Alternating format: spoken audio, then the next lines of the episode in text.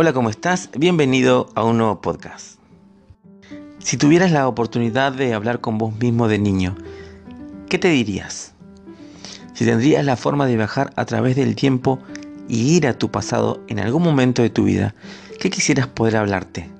Tal vez poder decirte que eso que estás pasando será parte de algo que afectará luego tu futuro que lo que le está pasando es parte de un todo y que aunque duele, el tiempo se encargará de llevárselo, pero que es importante que no se aferre y que pueda soltar para poder seguir. Como en las películas, nuestra vida presente siempre está ligada a nuestro pasado. Nuestro presente se interrumpe por nuestra vida pasada, por todos esos recuerdos, situaciones que marcaron lo que hoy somos, o tal vez no.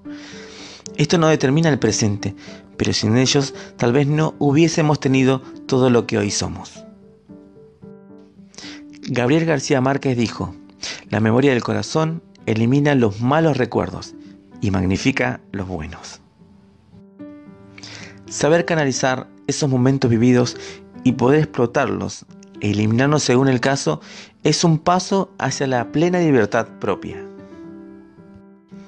Dijo Oscar Wilde, el único encanto del pasado consiste en que es el pasado. Examínate tú. ¿Qué persona eres?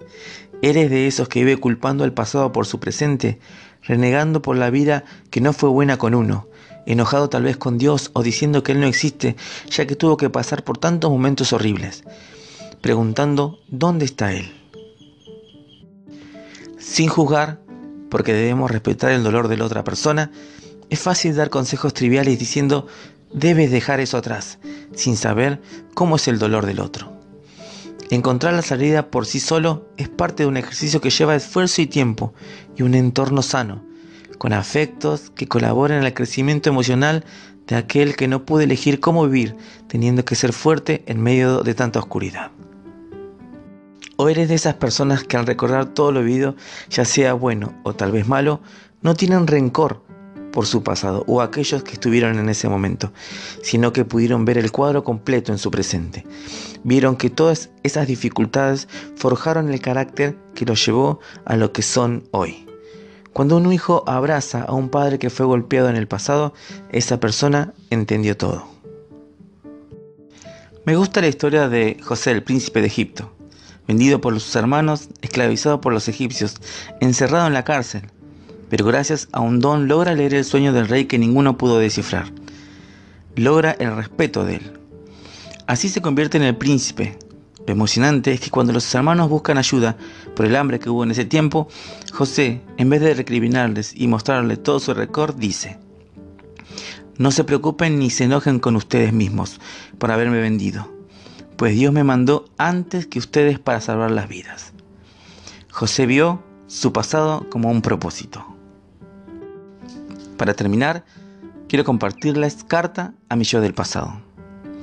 Querido yo del pasado, sé que no es buena época para ti, que sientes que todo te queda grande, que no eres capaz de conseguir ninguna meta, ningún objetivo, y que no puedes con todo. Te ves pequeño, incapaz, inútil, pero no lo eres. Aunque no lo creas, es cierto. Lo que ocurre es que aún no te has descubierto, no has conseguido verte. En este momento piensas que no puedes confiar en ti, en todo aquello que eres capaz de conseguir. Pero no te preocupes, llegará ese momento, ese instante en el que empieces a percibir el potencial que tienes.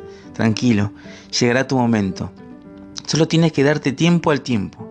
Quiero decirte que tengas en cuenta qué potencial no consiste en ser el mejor ni en tener enormes metas cumplidas, sino en ser la mejor versión de ti mismo en disfrutar de lo que hagas, confiando en ti, en que puedes, que tú también tienes cualidades, también puedes alcanzar tu propio bienestar personal. Quiero decirte, mi yo del pasado, tranquilo, toma aire, respira. Estás pasando por una mala época, lo sé, soy consciente de la angustia que estás sintiendo. Recuerda que es una mala época, no es una mala vida, y que saldrás de esta, te lo aseguro. Puedes y podrás con todo aquello que te parece un mundo en este momento. Qué bueno sería que cada uno de nosotros encontrase ese punto en la vida donde podamos ver nuestro pasado como eso, algo que fue, pero ya no es. Que el presente es hoy y el futuro también.